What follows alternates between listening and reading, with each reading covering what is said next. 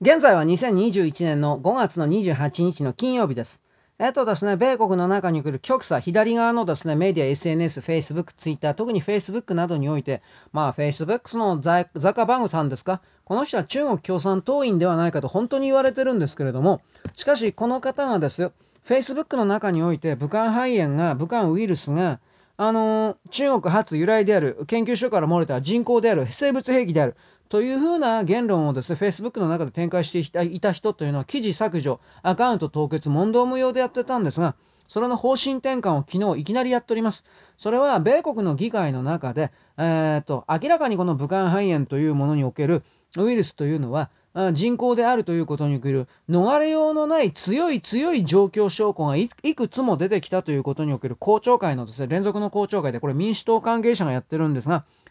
潮目が多分変わったんだと思います。左側においても、極左においても。彼らは大統領選挙において自分たちの勢力が自称バイデンをですね、勝たせればそれでいいというふうに思っていたから、トランプ大統領が言っていたことは全て陰謀なんだ、科学的根拠がないんで、こいつは嘘つきだというふうなレッテルを貼ることによって自分たちの正当性というものを演出してきましたが、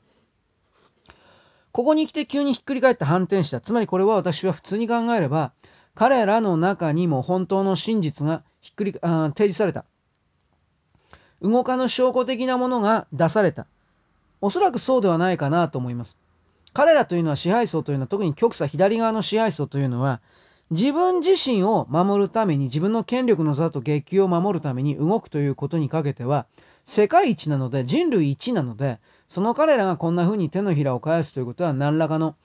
ここで中国を叩かなければ自分たちが巻き添えを食らってしまうという風な、何かの情報が出たんだろうという風に私は実はこれを見てます。まあ、あとはなんか実際にその左側におけるいろんな方々の逮捕者ですか、そういうふうなことも、どれこれはどうも本当に起きてる、まだ続いてるようなんで、そういうことを観測して、いや、これそのそろそろ態度変えないと逮捕されちゃうかもな、みたいな、そういうこともあり得るかもしれない。なんとも言えないけど。まあ、この自称バイデンなるもののね、このあのじいさんが、あのじいさんがチャイナウイルスとかってどうやら言い出してるので、そこから考えたときにきっと左側の中で何、何、何なのかね、何かが起きてるだろうなということはわかります。まあ、どちらにしても中国がこのワクチンというものの展開で自国、まあ見かけ上今のところ世界独り勝ちしてるのは中国であって、そしてその状況下でさすがにおかしいと思わない国の方がどうかしてんじゃないかなと思います。ねえ、どちらにしてもこのね、ワクチン、あ、そうそう、アストラゼネカのワクチンのことをちらりと言いますが、日本政府は自国で余ったというわけでもないけど、まあ余ったワクチンを台湾に供給するという流れの中で、早速アストラゼネカのワクチンを投与したら人が死ぬだとか、あの、うんぬんということの情報拡散が行われております。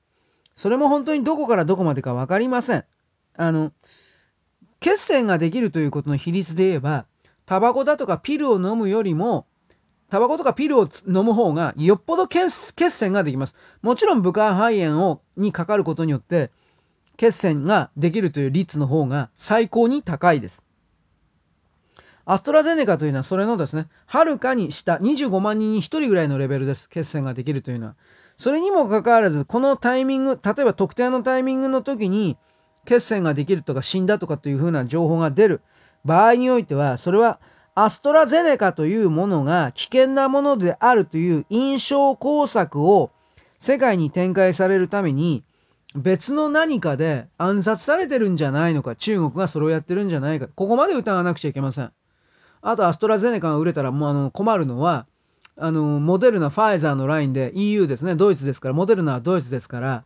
そういうことにおける足の引っ張り合いがある可能性があります。でも何度も言いますけど、ワクチンではね、ダメなんですよ。形があったらまた新しいワクチンを開発して打たなくちゃいけないから。取り組み、位相の違う、ケミカルの方がいいんですよ、どう考えたって。私は、まあ、個人的に勝手に言うけど。ただ、インドにおいてあれだけの死者が出てるような状況下で、イベルメクチンとアビガンを投与したら、死者と重症者がどんどん減ってるという現実を、なんで日本で伝えないのかなと思います。利権だけの問題ではなくて、これ人類全体に来る命の問題なのに、そこに、なんだろうね、他人の命は知ったことではない的な形で、本当の情報を伝えようとしない。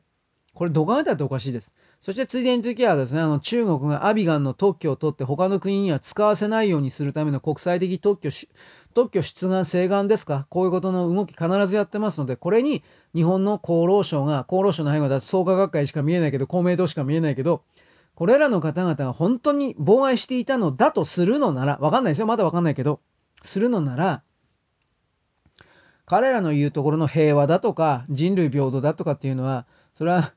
全く嘘であるなということによくわかります。中国における一極支配における平和だとか平等ということを彼らの宗教勢力であるとか官僚の一部の方々は推し進めているんだなというふうにしか捉えざるを得ません。